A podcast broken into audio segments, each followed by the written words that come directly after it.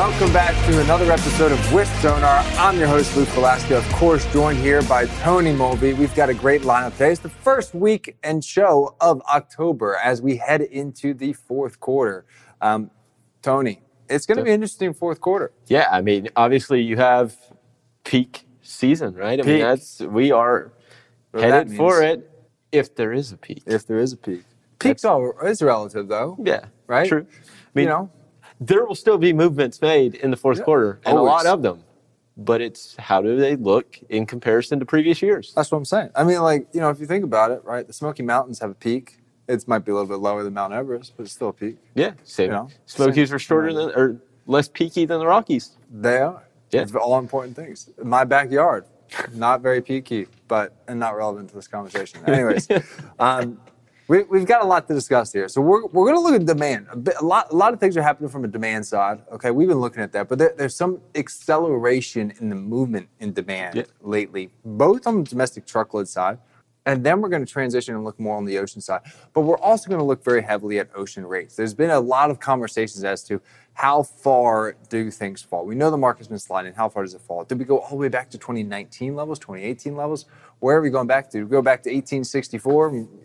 Hopefully not. But things are shifting, and we're really starting to, I think, see things unfold a little bit and quantify how great the impact of these demand shifts are happening. Before we get to all that, though, Tony, in just under a month, we have our next event, F3, Future of Freight Festival, here in Chattanooga. Yeah, I mean, it is going to be awesome, right? I mean, 3 days of keynotes.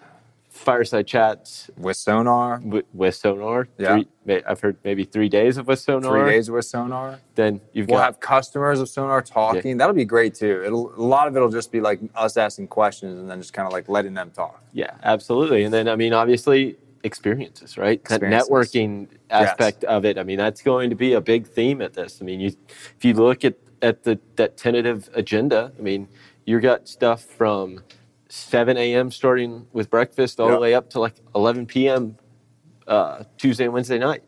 So I go to a lot of conferences, right? Pretty much whenever we don't have this show, it's because I'm somewhere traveling, you know, for work. Usually it's work, not always, but most of the time. Anyways, so we've got, you know, and one of my biggest pet peeves with conferences that we go to is that there's, you know, you have the sessions and everything, and that's great, but sometimes they go until 5 or 6 p.m. at night.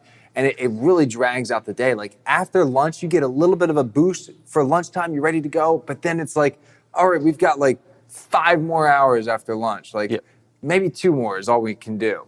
So that's what I'm really looking forward to about this event is basically it goes from like, you know, the actual content is from 8 to 3. That's just quick. That's a school day. That's it. We're in, we're out. And then the experiences come. That's what you've been talking about. Yep. What kind of experiences are you looking for? Oh, you got any on the top of your head? I mean, we saw the promo. I mean, you saw axe throwing. Axe throwing is going to be good. I'm going to throw down on axe throwing. Just to be clear. Chattanooga whiskey distilling tours, things like that. I mean, there's going to be a lot of cool stuff going on. And it's not just in the convention center, right? No. I mean, if you think about a lot of these conferences that you've been to, I've been to a few, they're all centered around a convention center. This is centered around the entire city of Chattanooga. Yes. I mean, there's going to be stuff to do all across town for F3, and I think that's the part that's going to be awesome. Yeah, and here's the best part of it all.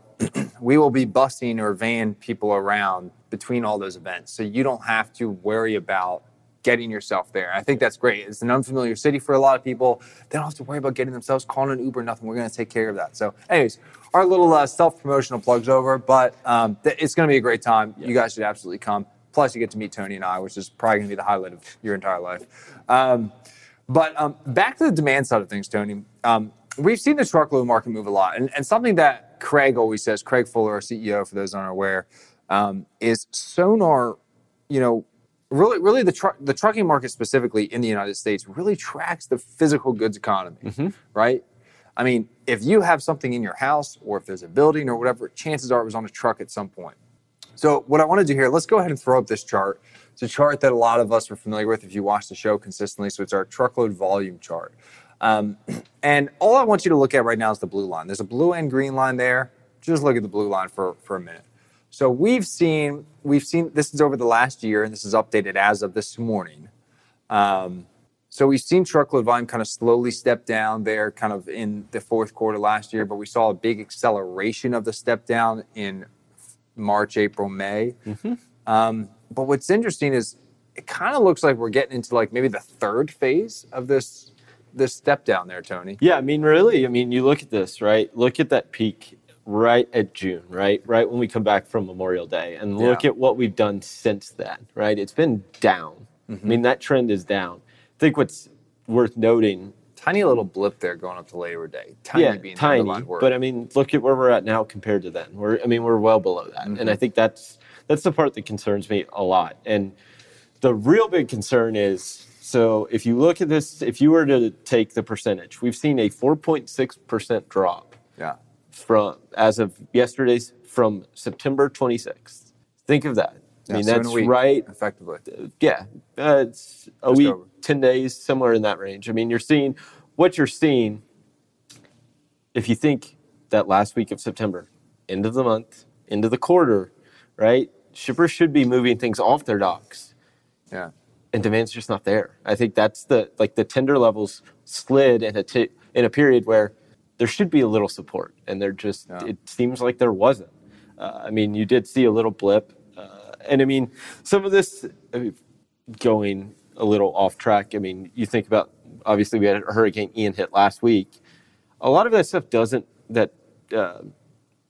disaster relief doesn't get tendered, right? I mean, it's FEMA moves it through their own process. It's not like a normal shipper moving freight, right? So it's more of you might not see it show up in the volumes, but you may see the impact show up in rejection rates, right? Because it'll suck capacity in to cover those loads, and it's not there for your tender volumes. Well, guess what? I mean, you haven't seen tender volumes, or they've continued to decline. Rejection rates didn't really react. I mean, They did in the Southeast. There's been upticks in the Southeast in rejections. Makes sense for the hurricane, but on a national level, I mean, it's basically nothing. No impact. Yeah. So, I mean, I think that's something to note. I mean, you would have thought you might have seen some reaction, and really there just wasn't. Yeah. No, that's an excellent point here. And I think that's when we look at this, it's, you know, the acceleration of the downward pressure. And then, like you said, kind of the no movement there and the tender rejection. So it'll be interesting to see. And this is something where when we look at fourth quarter, obviously some folks benefit from this, some folks don't, right? Yep. I mean, you've got a lot of shippers. Well, shippers are in an interesting place, right? Shippers benefit from this in the sense that they can drive their costs down to transport goods. But on the flip side, if they're moving less inventory from a business perspective, it can hurt them there, especially the retailers. Yeah, I mean, you don't want to show excess inventory necessarily on your balance sheet, right? You want to show that you know that you're reacting kind of the way you should be, or handling that inventory, right? Your demand planning strong, things like that. Obviously, the pandemic's made demand planning very difficult, but I mean, you're dealing with a consumer that's changing. And I think that we talk about it all the time, but I don't know if it gets a lot of attention elsewhere. I mean, you're starting to see other mainstream media start talking about changing consumer behaviors. We've been talking about it for months because you just start looking at these trends, right? I mean, you look back really when we saw demand fall off in March, April, May, we talked about these changing consumer conditions. Then you see the inflation pressures and ultimately the consumer's hurting, and everybody kind of understands that, but people just don't seem to want to talk about it because it is bad news, right? And it's, people don't, it kind of can instill panic or fear to just the everyday consumer. But I mean, understanding how those behaviors are changing, it can kind of lead you into, okay, seeing a drop in truckload demand makes sense. Yes. Yeah, and this is, I was having a conversation with a pretty large carrier the other day, and they were talking about how, like, oh, okay, this is only going to be good for, for shippers. They're going to benefit greatly from this. And on one side of the aisle, they are, right, in that they're going to drive their costs down, but right? Like it's not like costs are coming down as the result of excess capacity. Yep. Costs are coming down as a result of declining demand. Mm-hmm. Who has the demand? Shippers. So they just have less to move, which means their sales are going to take a hit, right? As a result, yes, they do get to save money on the freight that they are moving, but it's much less than they were previously moving and would probably like to move. Yeah. But rightly so, carriers as well will there will be a little bit of pain for some carriers for a while. And some are already feeling that. Some have positioned themselves a little bit better than others to maybe kind of hedge a little bit against this, but it'll definitely be an interesting fourth quarter for both shippers and the logistics providers. Yeah, I mean, I think the mailbag question this week was talking on FreightWaves Now, was talking about who positioned themselves throughout the pandemic to come out in a better place, right? Yeah. I mean, because if you think about what the pandemic really did, it created this, if you think about trucking cycles and how transportation kind of is that cyclical, I mean, perfect example of a cyclical commodity. I mean, Craig talks about all the time, trucking is a commodity, right? You're buying or selling. That commodity is the truck and the driver moving the freight. Yeah. I mean, so it's this cyclical change, and we've been at this, 24-month peak? Yeah. It's got to come down, and it's coming down. We're seeing it, and it's how far down does it go, and how long does it stay low? Right? I mean, if you think 2019 was bad, it came off of, a relatively strong 2018, back half of 17. So, I mean, we're talking, 6 quarters? Right. And then we were 4 quarters, well, really 5, if you think first quarter of 2021 or 2020. And even the second quarter were relatively soft. I mean, periods. Granted, the pandemic aided some of that softness. But what you're seeing is this, just an increase. I mean, now we're headed off of a 8-quarter upswing. What does it mean on the downside? Yeah. I know a word that we see a lot is normalization. I hate that word right now. It's a stupid word. Yeah.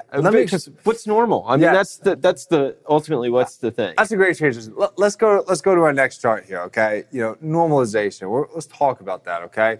So we've got this chart right here. This is over the last year. These are inbound ocean TEU volumes coming to the United States. Now, to be clear, this isn't customs data. Customs data is going to look a little different from this. This is the bookings, right? So these are daily booking volumes of TEUs that are, as of this morning, going to be shipped from foreign ports headed to the United States. So good rule of thumb is typically, what you see here tends to show up at ports and clear customs sometimes in 60 to 90 days out, depending on, the port congestion that can be greater or less, but that's a good rule of thumb.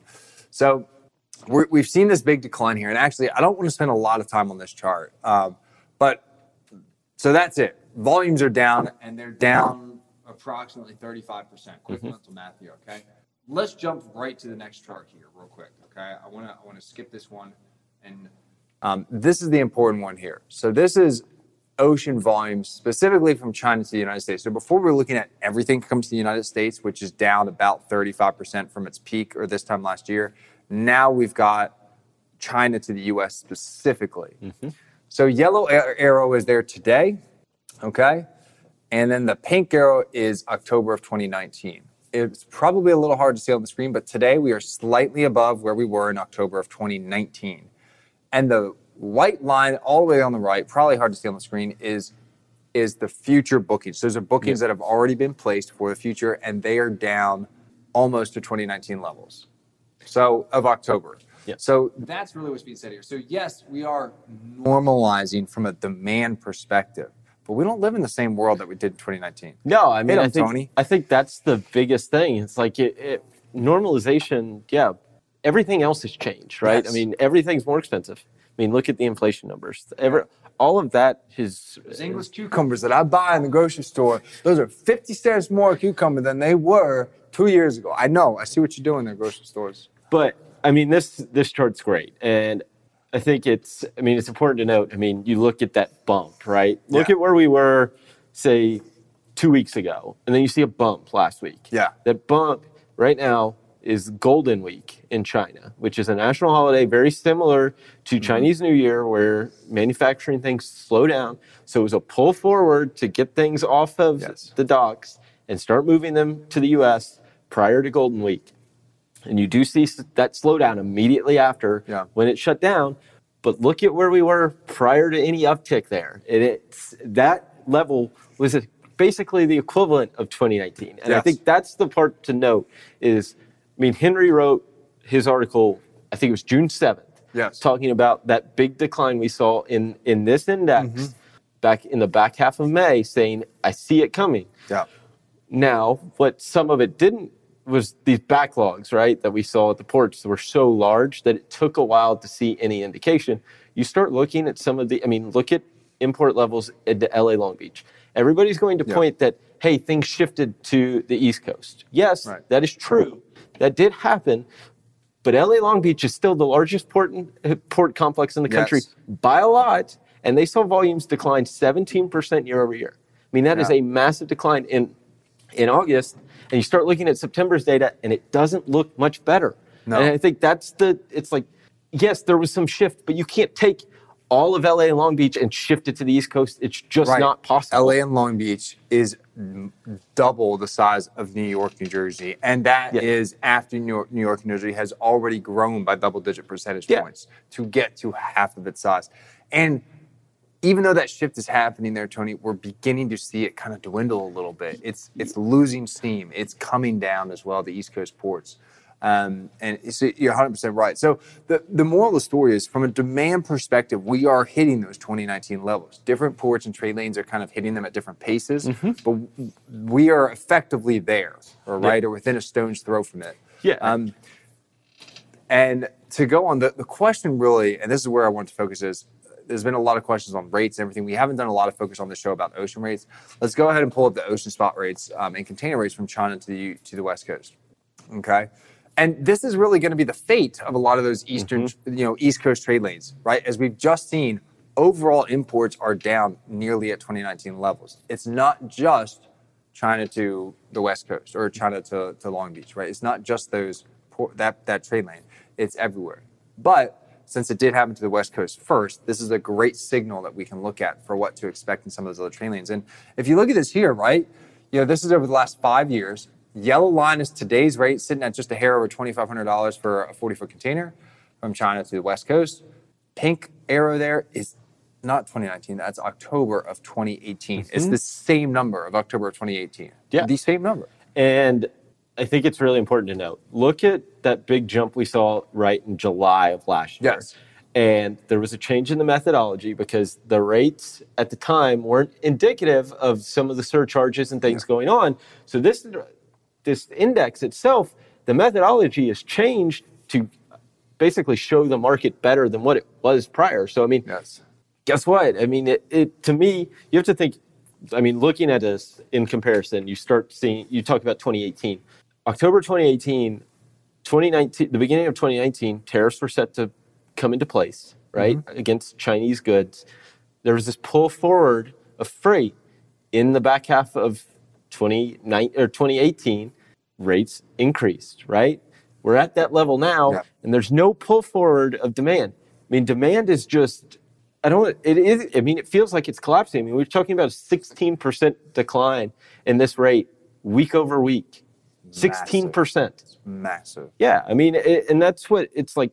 It's not a capacity thing. How hard is it to build one of these 20,000 TEU vessels?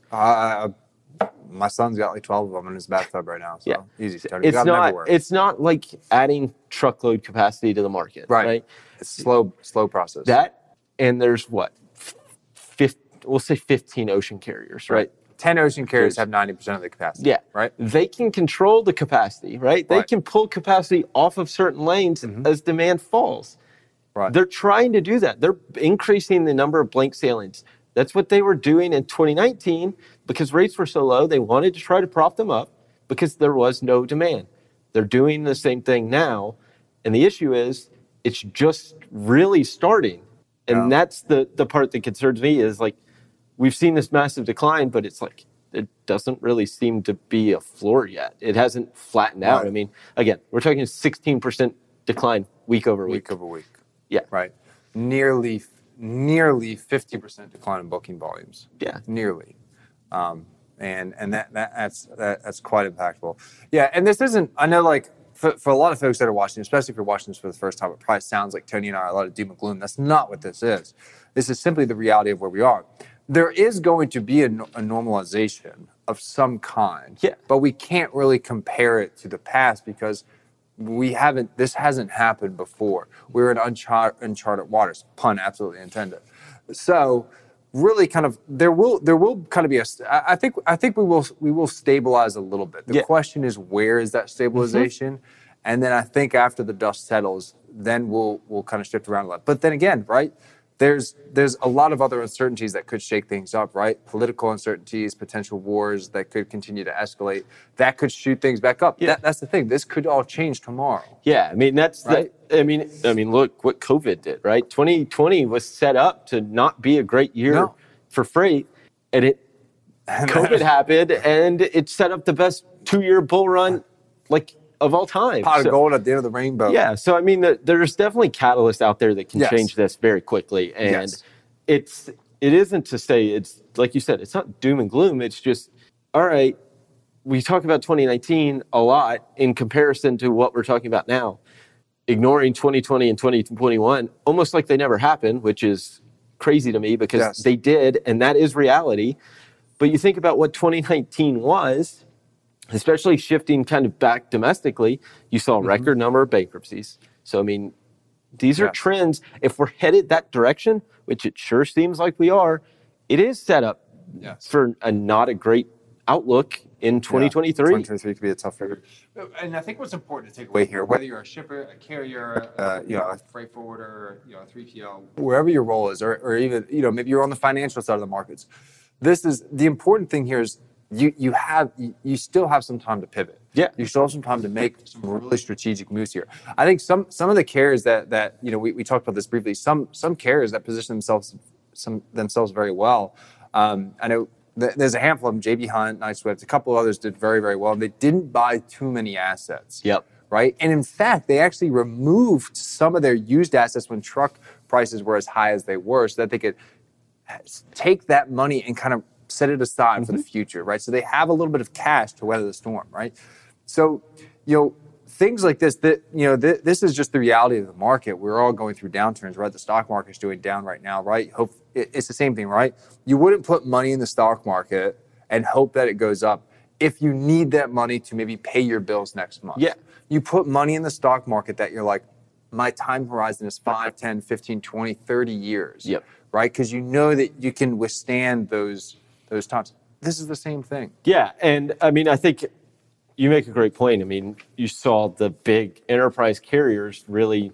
What differs between, say, 2018 and 2021 and 2022, carriers didn't grow. They grew their fleets by a lot. And I mean, they were constantly buying new equipment. And they're still buying new equipment, but they're not growing their fleet size the way they did back in 2018. Yeah. And that's the big difference that these big carriers, they didn't go and just grow. Yeah. They were very strategic. They were like, this isn't sustainable. It will come back down. And we don't want to be set here oversupplied with too much equipment that we can't really see, which was another issue that they had that probably part of the reason they didn't grow.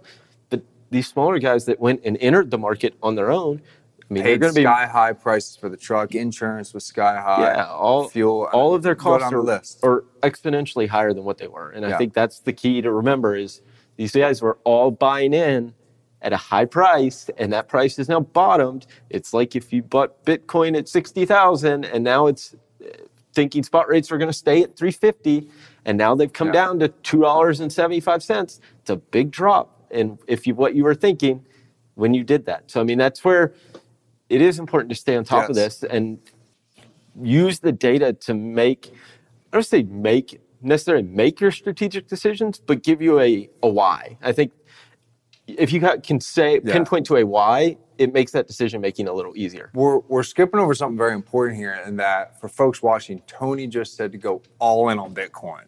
That is not financial advice. But also...